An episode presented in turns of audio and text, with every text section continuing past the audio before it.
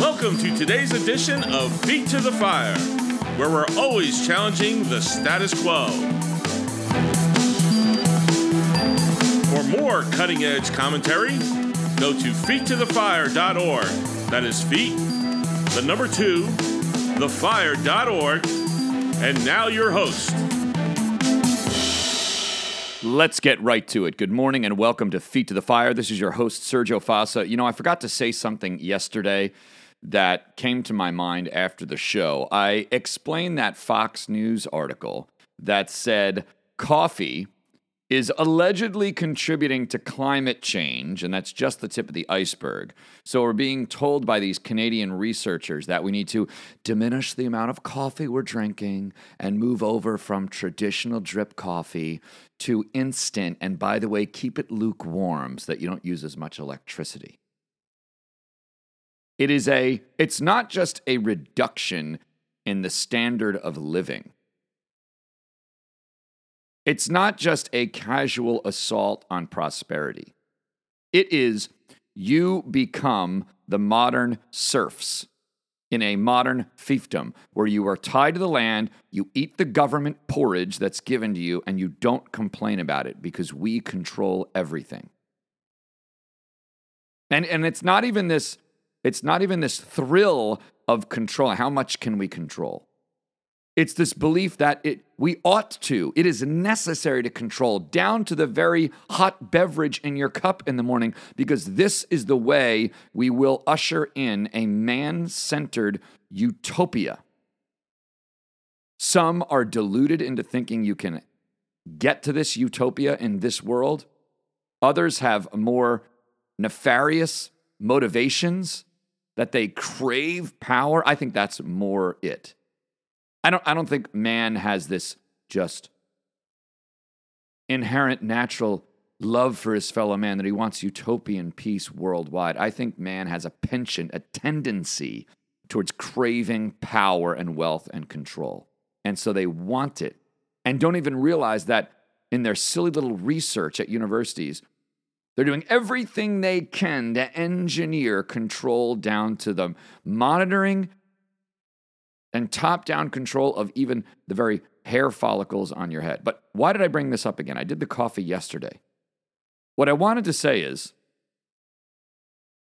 who is paying for this nonsense? I think it was a university.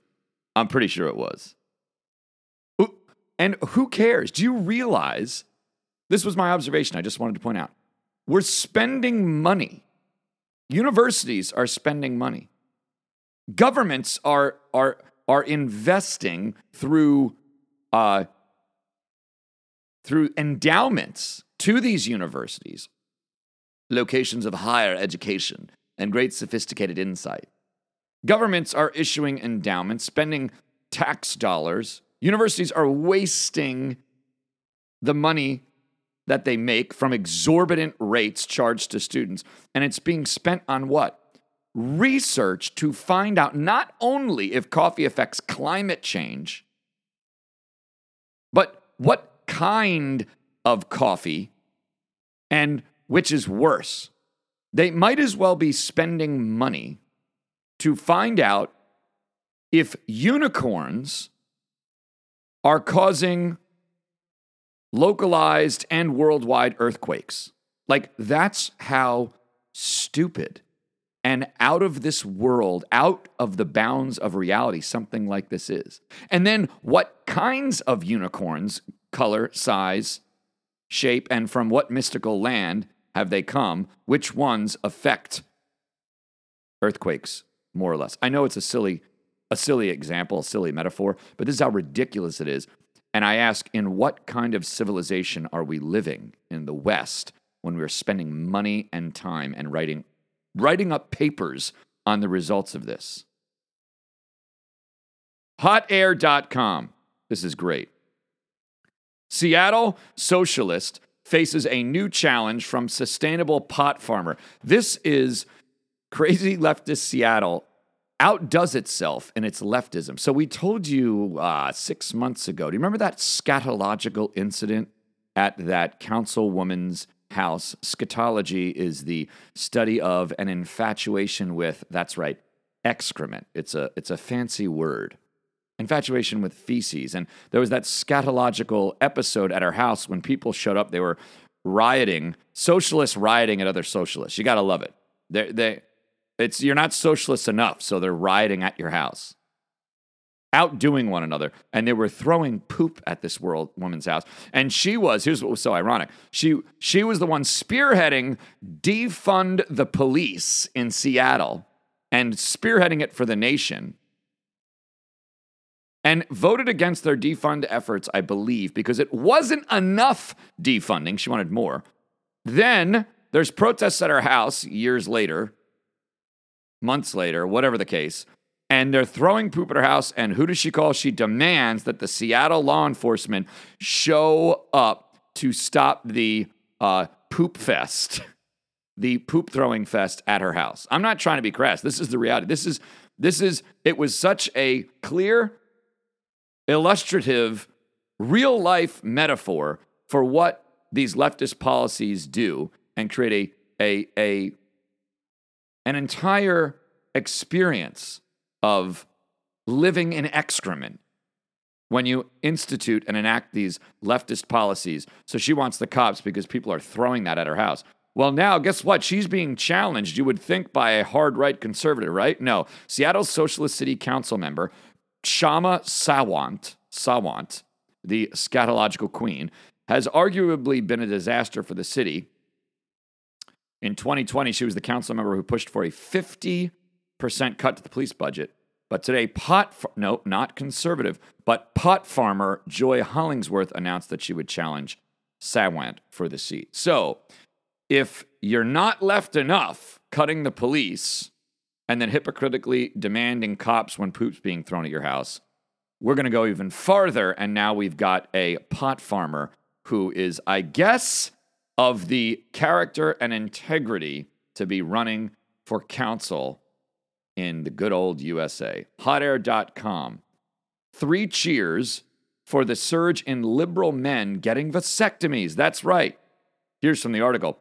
We love tracking social trends around here, and an interesting one has shown up among liberal American men over the past year or so. But this has nothing to do with fidget spinners or facial tattoos. In the wake of the Supreme Court decision in Dobbs versus Jackson Women's Health and the subsequent restrictions on abortions enacted in some states. So, in the wake of this monumental culture shifting over 40 year, almost 50 year wait for the reversal of Roe v. Wade this massive judicial reform we've been waiting for, Dobbs' decision overturning Roe v. Wade and putting abortion back in the hands of the state so that it can be restricted and outlawed.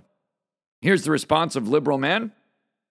Younger American men have been getting vasectomies in record numbers. Life News reported last week that medical professionals are citing an increase of about 100 and 200% in the number of vasectomies being performed around the nation, and many patients proudly describe their decision as a show of solidarity with pro abortion women. Men, have you not been duped? These liberal men, who I would already describe as neutered and emasculated with no brass because they care more about save the trees than they do about their own manhood. And having succumbed to over 40 years of feminism and pro choice, nauseating claptrap over and over again, being shoved down our throats I am woman, hear me roar, let me kill my baby. When that finally gets reversed, the men who have succumbed to that, the liberal emasculated men, say, you know what? We're not only going to see your pro choice argument and support it, we're going to we're going to double down and one up you by saying, you know what? We're going to, as a show of solidarity, mutilate our body and essentially officially neuter ourselves so that we can show we so much support women. And I'm not making an argument for against vasectomies. I don't care. If that's what you decide to do with your wife for reasons of birth control because you're past the time of childbearing or whatever the case, you're done. That, I'm not talking about that. I'm saying why you're doing it. If you're doing it as a show of solidarity with women, they have doubly emasculated you and shown themselves to have the upper hand, and you to be the dominated, weakened, subdued, obedient sex. Men being put in their place. Cut it off, pardon my description, neuter yourself because we as women own you. And these men are happy to imply, uh, uh, oblige, happy, happy to agree because they're apparently getting what they want from women, which is horrible, whatever pleasure they want, and saying, yeah, yeah, yeah, don't worry about the babies, we'll neuter ourselves. It's sick. This is the Western man. All right, I want to address these shootings that occurred, which are horrible and terrible. We had just yesterday, ABC News, Half Moon Bay, California. There was a shooting, seven deceased so far, we know. Chun Li Zhao, 67 years old of Half Moon Bay, has been arrested in connection to the incidents. New York Post reported over the weekend about the gentleman who tackled the California dance club mass shooter, Huu Can Tran. Surveillance images show when a guy grabbed Tran's semi automatic assault pistol, even though that guy was certain he was about to die. So there were two mass shootings recently in California. And a couple quick observations. Very interesting that in an anti gun state, where apparently we're all safer when we take away everybody's guns, take away everybody's guns, everybody be safer. There's mass shootings because, listen, criminals don't follow laws and they're not getting their guns through the legal means anyway. And no matter how many gun laws you pass, all you're doing is disarming the righteous and law abiding and giving an upper hand, a violent, powerful upper hand to the criminals who stay armed and continue to be armed and commit violent crime. So, California, gun free state, doesn't matter, still crime, and perhaps worse than it would be if the people weren't there sitting ducks, unarmed, innocent targets. Another observation they're trying to spin this as anti Asian hate crime because the victims in the first one over the weekend were Asian.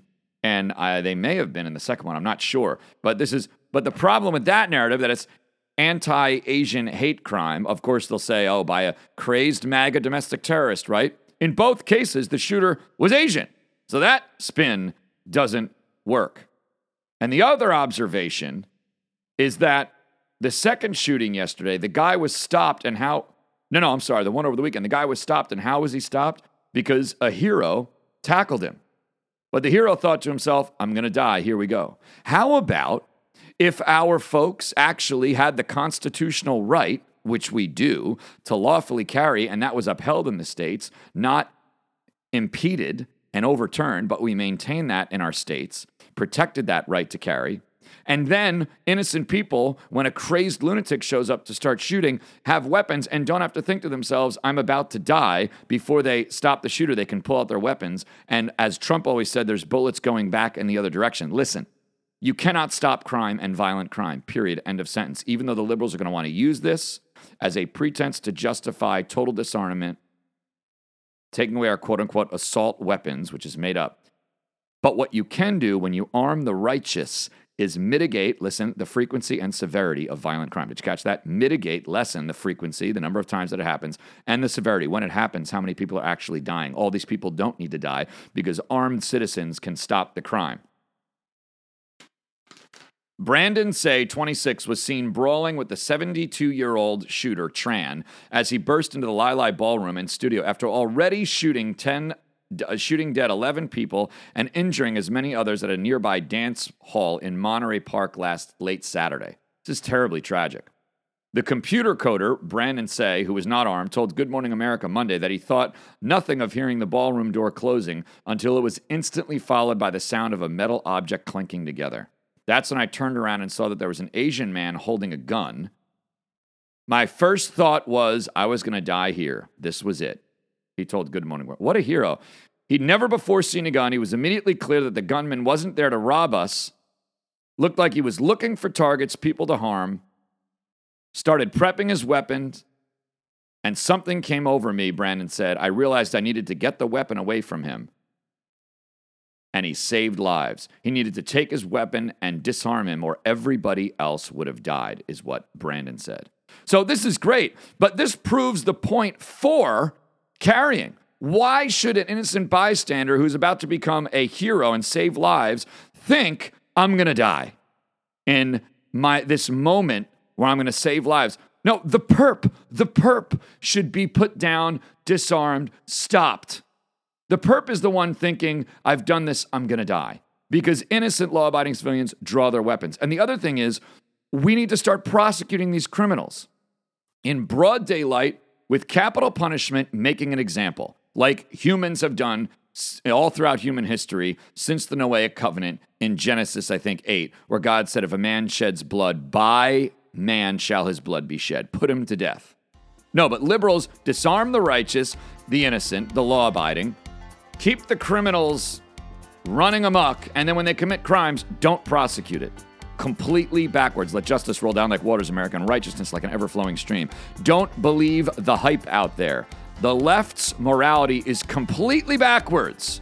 Take away our guns, leave the criminals on the streets, and all the while, by the way, spend all of our money on investigating the effects of coffee on the trees. See you tomorrow.